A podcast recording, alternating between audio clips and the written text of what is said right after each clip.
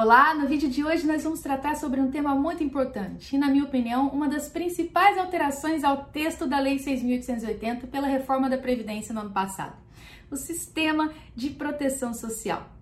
Muito embora muita gente nunca tenha ouvido falar, ele já existia antes da reforma da Previdência. Ele apenas não estava expresso no texto da Lei 6.880, que é o Estatuto dos Militares. E para que você entenda um pouco sobre a lógica desse sistema de proteção social, eu quero te contextualizar nas especificidades da carreira militar. O militar, quando ele ingressa no serviço militar ativo, ele é afastado dos benefícios, garantias e proteções oferecidas ao trabalhador civil comum ou estadual em caso de incapacidade física, como por exemplo o auxílio doença ou auxílio invalidez, que garantem o amparo desse militar quando ele não consegue mais exercer a sua atividade laborativa, seja por tempo determinado ou definitivo.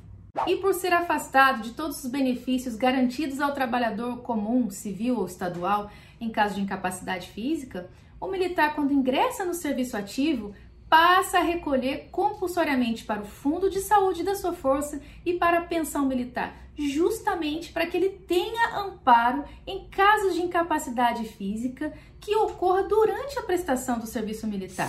E aí que nasceu o sistema de proteção social.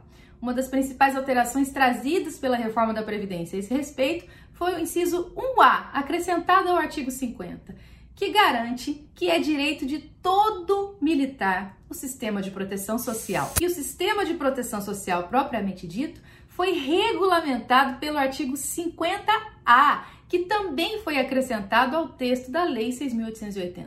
E o artigo 50A veio regulamentar o que o inciso 1A estabeleceu.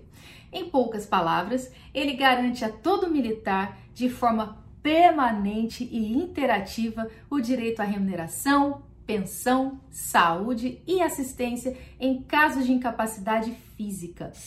E a lei diz permanente porque esse benefício precisa perdurar enquanto persistir a condição incapacitante do militar. E iterativa, porque é ilegal tolher do militar qualquer um desses direitos. Todos precisam ser concedidos ao militar concomitantemente: remuneração, pensão, saúde e assistência. Se você gostou desse vídeo, se fez sentido para você, deixa aqui o seu like, compartilha com alguém que possa ter interesse nesse assunto. E se você tem alguma sugestão de um tema que você quer ouvir aqui nesse canal, deixa aqui nos comentários para que a gente saiba e possa produzir um conteúdo especialmente para você. Até o próximo vídeo. A gente se vê.